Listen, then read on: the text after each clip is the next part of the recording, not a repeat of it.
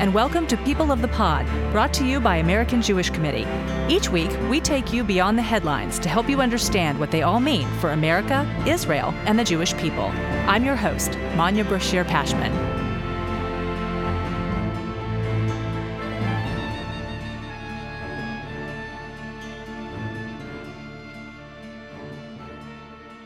American Jewish Committee has 14 international offices around the world. For today's episode, we checked in with some of those offices to learn what they're seeing and hearing on the ground since the October 7th Hamas terrorist attack on Israel. Today, we take you to Europe, Africa, and Latin America. We start in Paris, where years of work to combat rising anti Semitism has seen a serious setback. For more than two decades since the Second Intifada, anti Semitism has been on the rise on the European continent. In fact, it was that ripple effect that prompted AJC to ramp up its advocacy there. AJC Managing Director of Europe, Simone Rodan Benzaquen, joined us from Paris.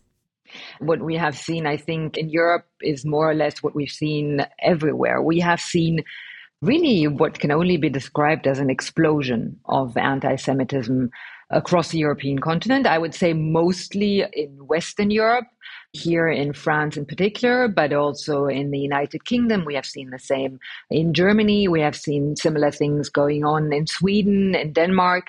But of course, here in France, where anti Semitism has existed for at least two decades, or at least this contemporary form of anti Semitism for the past two decades, with high numbers of anti Semitic hate crimes, the situation is very, very serious. We've had basically three times the number of anti Semitic hate crimes since October 7th of what we had during the entire year last year. We have desecration of cemeteries, we have anti Semitic tags, we have intimidation, we have spitting on people. It is as if the sheer horror, the violence that happened on October 7th unleashed a anti-Semitic passion an anti Semitic violence across the world, as if the horrible images that were filmed by the Hamas terrorists on October 7th was a legitimization. So, what does that mean for the Jewish community and daily life? We've reached a point where people are hiding every single aspect of their Jewish identity.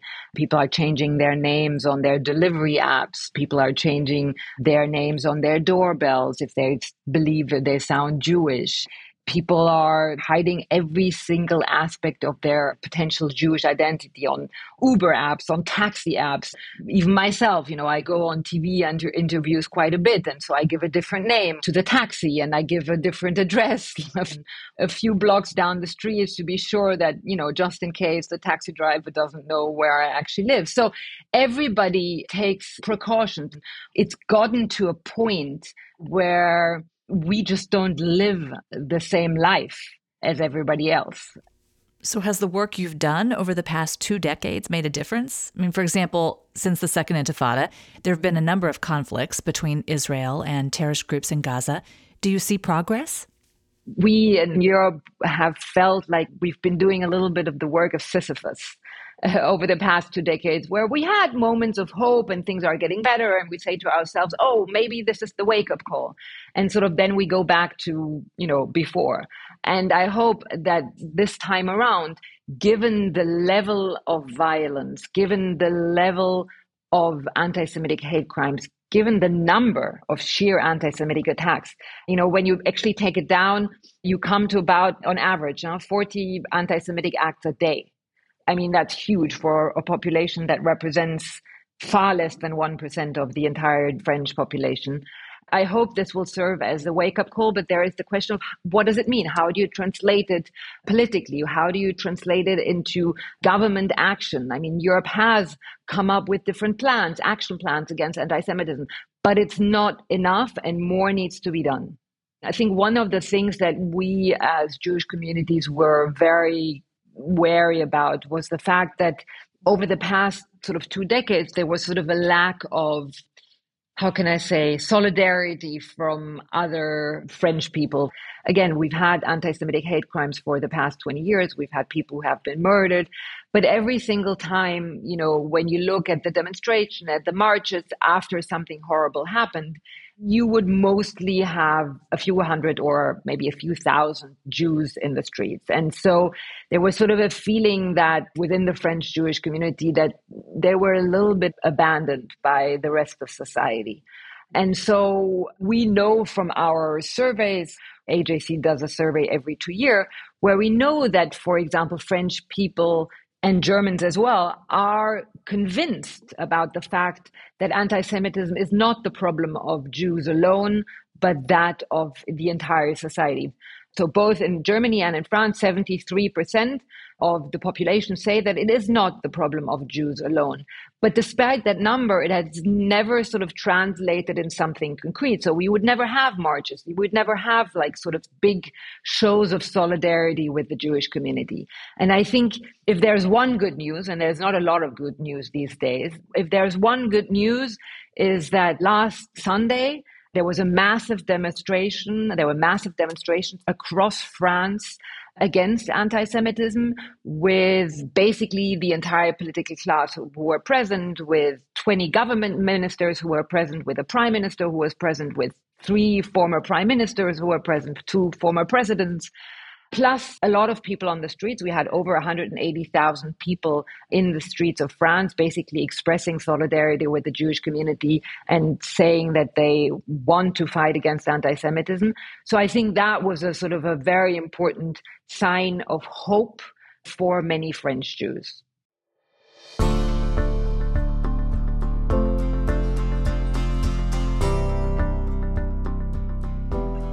Now we go to the continent of Africa, where AJC Africa Director Wayne Sussman joins us from the South African city of Johannesburg to explain how the war that began on October 7th affects Israel's relations with African countries. I would say the tensest of the relationships right now is between Israel and South Africa. The ambassador of Israel to South Africa received a démarche so the first two countries to recall the ambassadors were South Africa and Chad. When it comes to Chad, that was more unexpected than South Africa because relations were recently increasing between Chad and Israel. Sadly, and one's got to remember that the largest Jewish community in Africa by a country mile is in South Africa, but sadly, the government of South Africa has had a very adversarial relationship with the state of Israel over the last few years, and this has manifested in the last few weeks. Because of this antagonistic relationship with Israel, has the South African Jewish community faced quite a bit of anti Semitism? Even though the current government of South Africa has had an adversarial relationship with the state of Israel, levels of anti Semitism are extremely low, far lower than Europe, far lower than Latin America, far lower than the United States of America, far lower than Canada, far lower than Australia. So we are working off a very low base here in South Africa, but over the last few weeks, anti Semitic incidents have increased. For the time being, levels of violent incidents have been low. A turning point was on Sunday afternoon in Cape Town on the Sea Point Promenade, just to zone in on Sea Point. Sea Point is where the majority of Jews in Cape Town live. And the promenade is a beautiful public space which all residents of the city use. And what we saw the day before was a pro Palestinian demonstration through the streets of the city of Cape Town. It was largely peaceful protest. There were pockets of the protests which had hateful slogans and made concerning threats against the main Jewish day school in Cape Town. And then the next day, a group of Christians at the Sea Point Promenade, which I referred to earlier, which is in the Jewish neighborhood of Sea Point, were going to have a prayer vigil for the state of Israel. They had a stage set up, microphones, etc. And a group of two to three hundred pro Palestinian, pro Hamas supporters, sympathizers came and disrupted it. And the police had to get involved and use water cannons. It's very rare for us to see sights like this in South Africa, particularly in Sea Point. So, what I'm hearing you say is the antagonism toward Israel doesn't normally translate into antagonism that targets the Jewish community there. One of the worrying sides we're seeing are threats against, first of all, multinational corporations. I think these threats will not be impactful. But what is more concerning are privately owned uh, Jewish businesses. Um, we have seen specific targets in this regard because of the CEOs of these businesses purporting to uh, support and stand with Israel. But I think we need to see how successful these are going to be. But I think the community is incredibly united right now. They're standing strong, and it's vital because this is a very important Jewish community in South Africa, a rich history. This community has made a remarkable contribution to the fight against apartheid, to building this economy, to creating jobs in the field of medicine and law, to arts and culture, and even some in sport. There was a United Nations resolution calling for a truce. I believe 35 African states voted in favor of that resolution. But Cameroon and Ethiopia abstained. Can you shed a little light on where other African countries stand? I would say the overwhelming amount of countries have adopted a neutral position. That might change when we come to the United Nations and a multinational forum on the African continent like the African Union. But countries like Kenya, who under their new president have stood firmly and strongly with Israel, countries like Zambia have shown a lot of empathy towards Israel. That's a burgeoning relationship. And then we look at countries in the west of Africa, Togo and Cameroon. They've historically had very strong ties with Israel. Those ties remain. And then you have countries like the Democratic Republic of Congo and Rwanda. Those countries have stood firmly with Israel at this time. An interesting development, and again, this is a very fluid situation, but are Indian Ocean islands like Mauritius and Seychelles, where I've been surprised at their even handedness on this particular situation.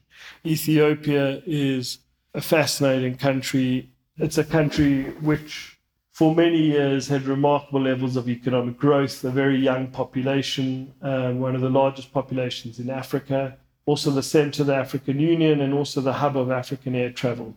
And of course, a country where many of Israel's citizens hail from and still maintain deep personal ties to. So I think that Ethiopia abstaining was very, very interesting in that regard, and that ties will be stronger between the two countries after this. I should note that Sudan and Morocco, two signatories of the Abraham Accords, did vote in favor of a truce. Do you see those ties weakened by all of this? I think universally it's going to be a challenging time for Israel. But I, I think once the dust settles, that you'll see countries like Morocco return to embracing normalization. You'll see countries like Zambia, who are not part of the Abraham Accords, but were deepening ties, I think they will continue to do that. So I think the next few days and weeks will be very difficult. But again, back to what I was saying earlier, from a bilateral level, I think African countries are pragmatic. Those which were considering the Abraham Accords will see the benefit with regards to Israel, agri-tech, Israel and fintech, Israel and rural healthcare, Israel and rural development, I think countries have seen a, a great benefit in those ties. So it is going to be tested, certainly in places like the United Nations, certainly in forums like the African Union. What's very interesting, there was an interview in a Saudi Arabian newspaper recently with the president of Somalia, and he was very bullish, saying that if Israel and the Palestinians agree to a two state solution, that it would be right for Somalia to engage in peaceful relations with Israel. So even though um, we're in a very difficult and dark time and it's unclear what's going to happen, you're seeing signs from Somalia, which is obviously in Africa, and also signs in Saudi Arabia that even w- once the dust settles over here, that diplomatic doors will still remain open.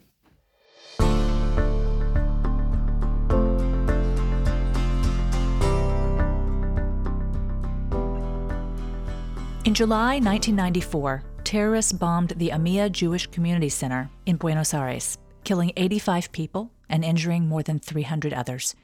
From that point on, the Argentine capital became known as the site of the worst and most fatal anti Semitic attack since the Holocaust. That distinction changed on October 7th, when terrorists breached the border between Israel and Gaza and murdered more than 1,200 people. As the director of AJC's Belfer Institute for Latin American Affairs, Dina Siegel Vann explains it has not been an easy time for Jews on the South American continent or other Spanish speaking regions. Some of the countries that have really concerned us the most, you know, are countries like Colombia, which in the past used to be the most steadfast ally of the United States and of Israel. But since the arrival of President Petro, who is a leftist ideologue, I would say, you know, uh, this has changed. And since October the 7th, we have seen really the country go in a totally different direction, which is really endangering the relationship not only with Israel, but with the United States. Colombia President Petro has tweeted on October 8th, he's, he was already tweeting where he was comparing Gaza to Auschwitz, where he was talking about international bankers and he was talking about, you know, the media, international media being on the side of those who commit genocide. So, you know, that has already made for a very rarefied environment in terms of relations, as I said, both with the United States and with Israel. He also has mm, mm, had kind of threatened through his foreign minister the expulsion of the Israeli ambassador who was responding to his attacks. And now he has recalled his ambassador to Israel. Chile also has been unfriendly, but that's been the case for a while. It's home to the largest Palestinian diaspora outside the Middle East, and leaders of that community have expressed support for Hamas. But AJC will hold its annual strategic forum for Latin American and Iberian leaders in Santiago this month. Can you give us the lay of the land there?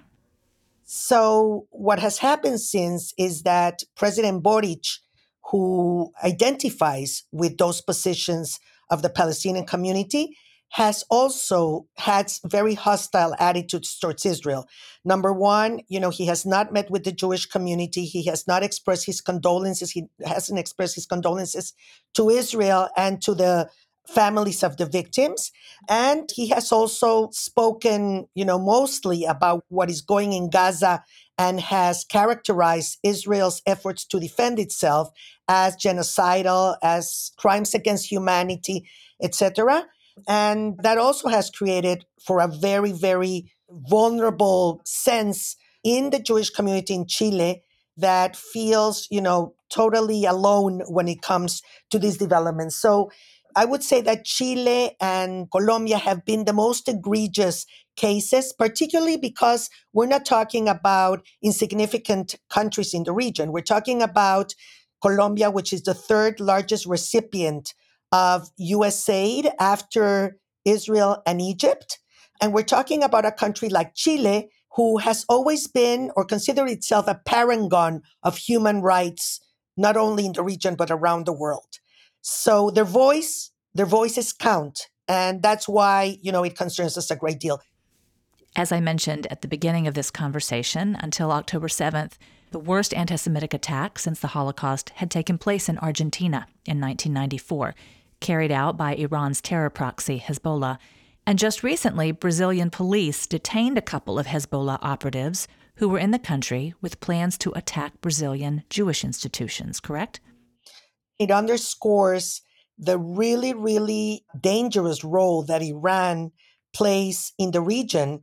And we know firsthand about it because, of course, the attacks in 1992 and 1994, but we know about it also because of the tri border area, where we know that Hezbollah and Hamas are very active, uh, undertaking all kinds of money laundering activities. It's very important that we keep a focus on that um, I think uh, the U.S. is very, very keen on following very closely what's going on in that area and in other areas of uh, the region, including Venezuela, which has been the gateway to Iran in the region. Iran is very well positioned in that country and has ties to President Maduro. Started with President Chavez and it has continued with President Maduro. So we need to keep in focus that when we talk about, you know, potentially dangerous scenarios, not only from for Latin America, but for the United States, for the whole hemisphere, this, you know, Iran is quite active and is really thinking about how to create mischief, whether in Brazil or elsewhere. We don't remember that, you know, we have really a dangerous situation very close in our own neighborhood. You have told me that 30% of the hostages hail from Latin America, Brazil, Chile, Uruguay, Mexico, 15 from Argentina. Yes. Well, I have to say that Argentina, for example, President Fernandez published in the New York Times a half a page with a letter, an open letter, demanding that the hostages be brought home and talking about their own hostages, their own citizens. So, yeah, absolutely. I mean, the hostages are traveling. There's some hostages from Latin American families that are traveling all around the region, meeting with members of Congress, meeting with government officials and others and the media to raise more awareness about the issue and pressure the governments, their own governments, to speak up to bring these hostages home.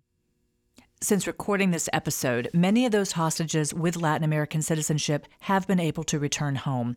Of course, there are still so many hostages, nearly 160. To push for their safe return, listeners can head to ajc.org slash bring them home or follow the link in our show notes.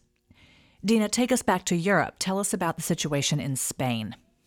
Spain has been a mixed bag because you had President uh, Sanchez and Foreign Minister Albares come out from the very beginning with very strong signs of support towards Israel, recognizing Hamas as a terrorist organization, recognizing Israel's right to defend itself. But they were in the process of creating a government, and they need some of the more radical parties, independentist parties, and some other parties like Sumar, who are very anti Israel they needed them to form coalitions. And these parties were speaking in very vile terms regarding Israel and really, you know, indulging on some anti Semitic themes. And President Sanchez didn't come out publicly, as well as Foreign Minister Albares, to denounce them. But at the same time, they made clear that everybody understood that in foreign policy, what counts is the voice of the president and the voice of the foreign minister. They met with the Jewish community. They expressed their, their, their solidarity. They expressed their concern about anti Semitism. They met with the families of the kidnapped. So they have really tried to keep a very balanced and very difficult position vis a vis their current situation. They formed government yesterday. The government was finally formed. And maybe at this point, they'll have more leeway to come out to protest this type of discourse. But at the same time, you know, in Spain, you have seen some vandalism, you have seen some intimidation in schools against Jews and Israelis. So, as I said, it's a mixed bag. And we're still monitoring this very carefully. Spain wants to be a leader wants to be a convener when it comes to negotiating some sort of peace deal. They did it in the Madrid conference a while back. They see their role once again as a liaison, as a bridge between both worlds. And therefore, you know, they always try to keep a very careful stance when it comes to both communities. If you missed last week's episode, be sure to tune in for an update from AJC Jerusalem Director Avital Leibovich and tune in later this week for more updates from AJC offices in Berlin, Asia Pacific, and Abu Dhabi. Thank you for listening. This episode is brought to you by AJC. Our producer is Atara Lakritz. Our sound engineer is TK Broderick. You can subscribe to People of the Pod on Apple Podcasts, Spotify, or Google Podcasts, or learn more at ajc.org slash people of the pod. The views and opinions of our guests don't necessarily reflect the positions of AJC. We'd love to hear your views and opinions or your questions. You can reach us at peopleofthepod at ajc.org. If you've enjoyed this episode, please be sure to tell your friends, tag us on social media with hashtag peopleofthepod, and hop on to Apple Podcasts to rate us and write a review to help more listeners find us. Tune in next week for another episode of People of the Pod.